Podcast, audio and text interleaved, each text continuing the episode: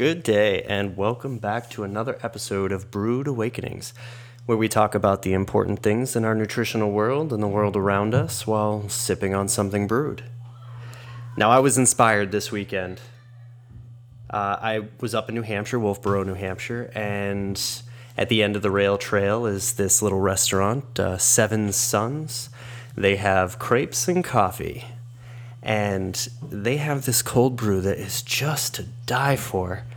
And you know, it has probably been a year and a half, maybe almost two years since I really made a, a, a good solid batch of cold brew for myself. And theirs was so good, I thought to myself, I've got to go home and make some. So, got home yesterday, and it was one of the first things that I did.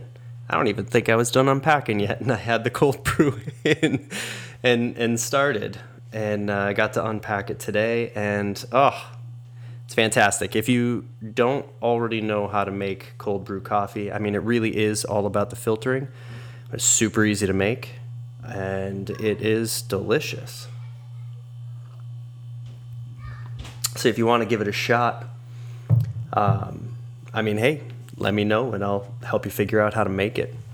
Uh, or we can look up some videos on YouTube but I was I was inspired in other ways this weekend too. You know, I had a big training weekend, and uh, while we were training, I had a lot of voices in my ears, books, podcasts, things of that nature, and um, I was hanging out with my uncle a lot. And you know, this is something him and I have never discussed. He can listen to this podcast, and this will probably be the first and only time he'll ever hear it. but uh, he's an incredibly inspirational man in my life. Um, I remember hanging out a lot with him and my grandfather, his father, uh, as children.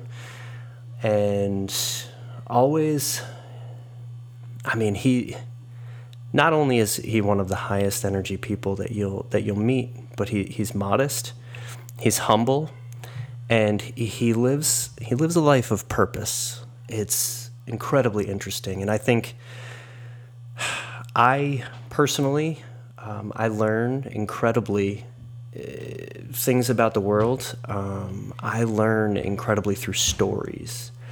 And so I think I've failed to convey that very much inside of the podcasts. But this weekend kind of reminded me a lot about an old Aesop's fable called The Ants and the Grasshopper. And so I'm going to start by reading this.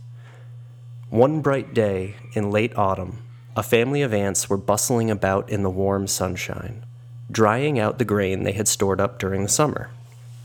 When a starving grasshopper, his fiddle under his arm, came up and humbly begged for a bite to eat. What? cried the ants in surprise. Haven't you stored anything away for the winter? What in the world were you doing all last summer? Well, I didn't have time to store up any food, whined the grasshopper. I was so busy making music that before I knew it, the summer was gone. The ants shrugged their shoulders in disgust. Making music, were you? They cried. Very well. Now dance. And they turned their backs on the grasshopper and went on with their work.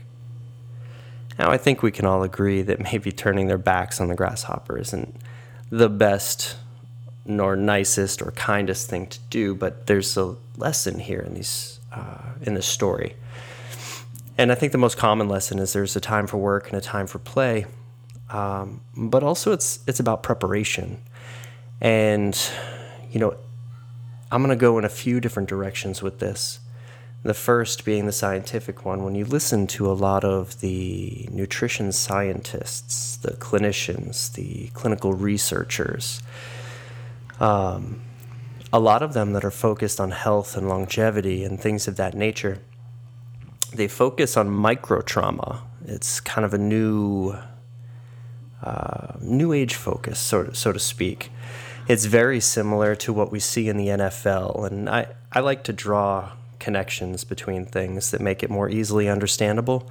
In the NFL, it's not necessarily the concussions themselves that cause the problem.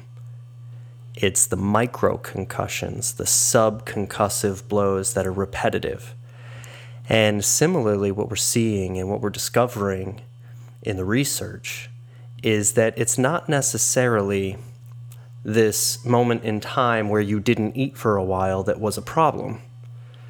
It's the in, inadequate levels that persist and are consistent over time that create the issue. So, when we're, when we're talking about inadequate levels, we're talking about vitamins and minerals and things of that nature, and how more than half of the population are deficient in many of these things um, in a way that's consistent with quality of life or quality of health. And so, in that way, it's not necessarily all about the aesthetic or just losing these 10 pounds. Sometimes we wonder why can somebody else lose these 10 pounds, but I struggle so much? And in many ways, there's an inadequacy there that may have persisted for a really long time, and now we're discovering that that inadequacy exists. But why? Why does that inadequacy exist? Often it's because we're like the grasshopper in the fable, and because we weren't paying attention to the basics. We weren't doing the little things that would maintain those vitamin and mineral levels. And so this brings me back to one of the reasons that creating a solid foundation every day is so important. And one of the most misunderstood things about meat, because we talk about the meat industry and meat quality and this and that. But one of the most misunderstood things about meat is that it has an incredibly high density of vitamin and mineral, higher than any plant you could possibly eat. But that doesn't make it uh, perfect because it doesn't contain phytonutrients and antioxidants. And so that's what the plants are for. We get more vitamins, more minerals, we get antioxidants and phytonutrients that we can't get anywhere else. And so meats and plants, they create this base level foundation for adequate levels of vitamins and minerals that carry you through with good quality of life forever. I'm sure many don't remember, or I'm sorry, I don't know that I've ever shared that uh, my background is in preventive medicine. And when we're talking about preventive medicine, we're talking about uh, basically um, we're talking about the prevention of illness rather than the curing of it. And so, my job, and and this is really what I've carried over into the nutrition world and the fitness world, and and this is what I've um, where I've discovered we can make the most impact in our own personal lives. My job before was to mitigate the impact of uh, chemical, biological, radiological, nuclear, and environmental hazards, so to speak. And so now uh, I've transitioned and essentially am looking at uh, what's going on in the world around us and how we can prevent chronic illness in our own body by maintaining adequate levels of nutrition. And one of those things, you know, we want to lose weight, we want to lose those 10 pounds, I mentioned that before, is that you have to be set up. You have to have adequate nutritional stores in order for your body to operate properly so that it will drop that 10 pounds willingly. Because your body, your body's incredibly smart and your body doesn't care how it looks. You do. And so when you want to lose those 10 pounds or lean out and you start to, quite often, your body will actually modulate the vitamins and minerals and how they get used as cofactors at the cellular level. And essentially, what that means is it will slow you down on purpose in order to save your life. Because your life is more important than your health.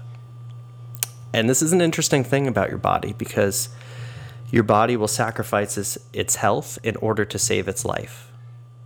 And so sometimes it will get in our way when we want to drop that 10 pounds.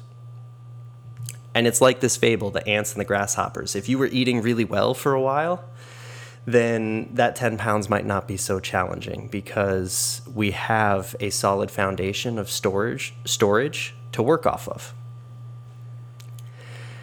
Now, the reason I kind of brought my uncle into all of this um, is as I listen to and observe uh, successful individuals in any field, it's all about systems and automation and figuring out that there are some things for utility and some things for enjoyment. And so I want to bring it back to like brushing your teeth, right? this morning I got a text from Jen. She said I made I made Nico cry or Nico cried because I asked him to go brush his teeth and put his electronics down. And I asked him later why he cried, and he said because he didn't want to brush his teeth. Now, as an adult, that's just something that we do. But I want you to think about things that we have to do in order to make stuff happen and how painful they can be. And remember that moment when you were a kid and you didn't want to brush your teeth because that moment was painful. And now, in this moment, these other things that you're trying to do are also painful. So, how do we bridge that gap? How do we get to that place where brushing your teeth is just something you do when you wake up and before you go to bed? And it's, it's not enjoyable, it's just something you do for utility because it's good for your teeth and you don't want them to fall out. How do we bridge that gap with our food? How do we get that to that point where eating lunch with you know six ounces of meat and a couple handfuls of uh, greens or salad or vegetables or whatever it may be and uh, a small potato or an apple or something of that nature is just something that we do you know maybe you pick the toothpaste that you like the taste of and that makes it a little bit more enjoyable we can take that concept over to the food too. Make sure that you're choosing flavors that you enjoy. That way, it makes it more enjoyable, and it's something that you can continue doing consistently. But the idea and the concept of having that consistent habit automated that you don't even have to think of, it allows you to maintain adequate levels of nutrition that support your quality of your of life and health while you're moving toward whatever goal you you want to move toward. And so you get to enjoy life like the grasshopper did while not being so busy that you can't prepare for the next stage. So automating those things, getting to a point where you have, you know, different flavor profiles that you enjoy and it's just prepped. Like every Sunday there's an hour where I prep the meat for the week. Boom, done and then I just have meat for every day for the week. I just grab it. And if there happens to be a day where I want to change it up, I can make that choice. You can make that choice and you can change it up and swap out eight ounces of salmon or six ounces of salmon for, I don't know, six ounces of steak. Or swap out six ounces of chicken breast for, um, you know, six ounces of a pulled pork or something of that nature. And I come back to this.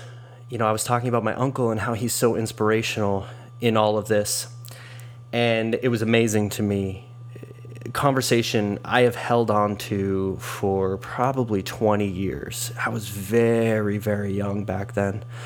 But I had gone to visit and I brought a friend. This was the first time I went up to my uncle's cottage on Lake Winnipesaukee um, by myself, or should I say, without my parents and I was there with with I brought a um, a hockey friend of mine, and we were hanging out with my uncle, and I was asking him how this how this all happened. It was the first time we had really had this conversation, and and you know he was telling me about ski patrol and and going through cancer and um, water skiing and doing doing all of this crazy stuff. And he fly he was starting to fly planes. Um, he had just entered into an agreement with three or four other people where they were basically sharing a plane. Um, and since then, he's had two or three other planes. And just now, he just got into gliding And he's, I swear, he's probably one of the busiest men I've, I've ever met when it comes to like chasing hobbies. But I'm there with my friend, and we're headed out on the boat. And, you know, my uncle, he gave, basically gave us free reign, and he said, I'm going into my office. I'll be out at 12 for lunch. And then I'll be back in the office at 1245 and I'll come back out at 5 o'clock. If you guys would like to do anything after 5 o'clock, we can. And it was so regimented. He was so disciplined about it. It was just, this is how it is. This is what I'm going to do. This is how I live my day. And then if we're going to do something, we're going to do it later. And also on Friday, I'm going to be flying in the evening. On Saturday, I'm taking in a local orchestra and going to the theater. And possibly on Sunday, it's not solidified yet, but these two things might be happening. I'm not sure where we're going. If you'd like to come with me, you may. and I'm like, how in the world does he do all this? And it, it's, you know, there's a level of decision fatigue. And I hear a lot of people, they talk about, oh, I need to be more creative. I need to do this. I need to do that. And the reality is, you don't need to be more creative. You need to pick some things that you like and you need to automate and just make the things work for you. So I watch him, he gets up for breakfast, eats the same thing every day, comes out for lunch, eats pretty much the same thing every day. And then for dinner, uh, if he's going out, he would order uh, something very similar. Unless he's going to like a craft place or something like that, he would focus on uh, something new or something enjoyable on the menu. And there were just so many amazing things. I mean, it it comes down to like he has a system. So he he has a boat, obviously, uh, on the lake, and he has a system for the way that he folds the tarp that, that covers it and protects it from from rain um, or the rain cover whatever it's called. And he has a system for folding it. And you know i would say do you want me to do you want me to take care of the boat or would you like to do it he has specific knots that he wants to use to tie the lines a specific way to put the buoys on the boat, everything, right down to the detail. He has systems for it all for himself. And what that does is it takes away his need to decide anything in the moment. He just does the same thing over and over again for those things. So they become utilitarian.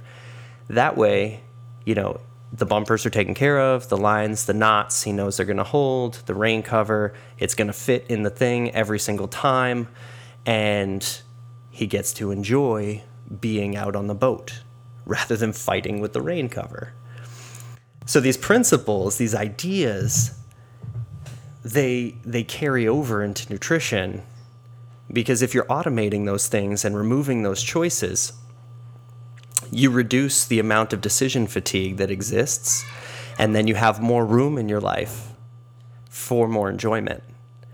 And that's really what he's done is he's automated all these things to create room for enjoyment and then he goes and uses it aggressively and it's awesome um, but he's also just incredibly curious and and always looking for new things and so automating the other stuff becomes incredibly important to be able to get out there and create those opportunities in that time and so what he's done is he's you know the ants and the grasshopper. So the ants, they worked all summer to prepare for the winter, and they never had any fun. The grasshopper, he had fun all summer. He was super busy, and then he just wasn't prepared. So the lesson here, and where my uncle bridges that gap, is somewhere in the middle where you automate those things that the ants do. That way you can be prepared at any given moment but that you get to live a much higher quality of life and enjoy the things that the grasshopper enjoyed. And not running into that moment where you're like, oh no, I'm not ready. You can prevent that from happening. And so I want to go back a little bit because if we do prevent that from happening, you know, we can enjoy a much higher quality of life, much deeper into life. And the reality is, our generation, you know, this 30 to uh, 50 year old generation, we are going to live a very long time unless, you know, we get hit by a bus or something. Our averages are going to be extremely high. And, and if we want to enjoy that life in the future, and even just two, three, four years from now, and prevent ourselves from having those chronic illnesses, there are basic things that we have to do. And it's eat a solid foundation of whole foods that provides us with an adequate level of vitamins and minerals. Exercise in a way that keeps our heart healthy and lean muscles strong. And automate the things that do that for us. And focus on putting our enjoyment where we want it to be. And so, if your enjoyment happens to lie around exercise, you get to do a little bit more. If your enjoyment happens to be flying in a plane, automate the other stuff, and then you can focus on learning how to fly.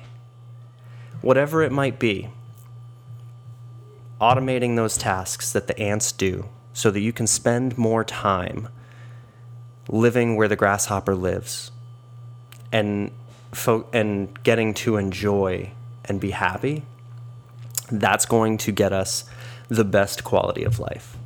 And so, to finish this story, my uncle, he said to me, and this was back, I was 17, 18 years old, so 20 years ago. He said, When I first came up here, I loved everything about it, and I saw how much people worked to spend two weeks here. Some of them, the lucky ones, they get to come here and spend a month here and others they might come and just spend weekends. He says, and they work all year to make that happen. My goal, my singular goal, was to live in a place where other people strive to be for two weeks so that I could enjoy this all year. And he took that one goal and he created an entire life around it. And not only does he love his life, but he created the discipline to keep it. And he's been there since the mid 80s, starting off with a three season cottage that he would spend every waking moment in that he could. And then finally, 10 or 12 years ago, transitioning from that place into a four season place. And he wasn't someone, he comes, you know, we are second generation from farming family. Um, and literally second generation immigrants uh, off the boat. And his level of opportunity was tiny. But he took every last thing he could possibly um, work for, and he did it. And you know, he he put the work in, but it was very focused. And as he achieved, he automated everything on the backside. And just this is how it's going to be done. That's how that's going to be done. That's how that's going to be done. That's how I'm going to be able to keep these things. This is going to last longer if I do this, so I'll do that. That way I don't have to pay more for it later. He seeks out value in everything. And then he goes and he lives with the, the things that he enjoys. Um, and so, you know, to kind of pull this all together, um, these little stories, I think there's a lot to be learned from them and a lot of inspiration to be taken from them. Um, in that, you know, we might think we live incredibly busy lives, but if we continue to allow that busyness to get in our way, there's going to come a moment, and that moment might be cancer. That moment might be chronic illness of some kind, where we may not realize how the past has crept upon us and in what way it will rear its ugly head because we are not prepared for it. Or it could just be I'm trying to lose 10 and it just, my body refuses to allow it to happen. You never know how it's going to rear its ugly head. And then uh, when it does, we have to sort of go back to the basics and start there and, and build up and build that store. We have to go back to being the ants for a while and building that discipline, building those stores up, and then we can be the grasshopper. And then we figure out how to live in both of those places so that we can both enjoy life and create this awesome gray foundation that might be a little boring but is necessary. You know, I should also mention in this that uh, just about everyone in my family um, has been on the verge of or is diagnosed as uh, type 2 diabetic. Um, in my early 20s, I also had blood sugar issues and uh, addressed them. My uncle started to have blood sugar issues, and all he did, he changed a few things in his diet. He added a few really aggressive power walks around his neighborhood which, mind you, his neighborhood, it's a four mile uh, power walk with 400 or 450 feet of climbing. So it's, it's no joke. Um, he added those two things in, and boom, A1C levels down. Problem solved. And so, very utilitarian attitude in that you can automate those things, and when they happen, they're not a crisis, but they do require addressing. And if we address them way up front, we can prevent them and enjoy a really high quality of life for a really long time. And one of the beautiful things about doing that is when you're super healthy and you've got a good level of fitness, we also happen to look good naked. and it feels good. so, with that said, I hope you guys have a wonderful night, wonderful day, and thank you for listening.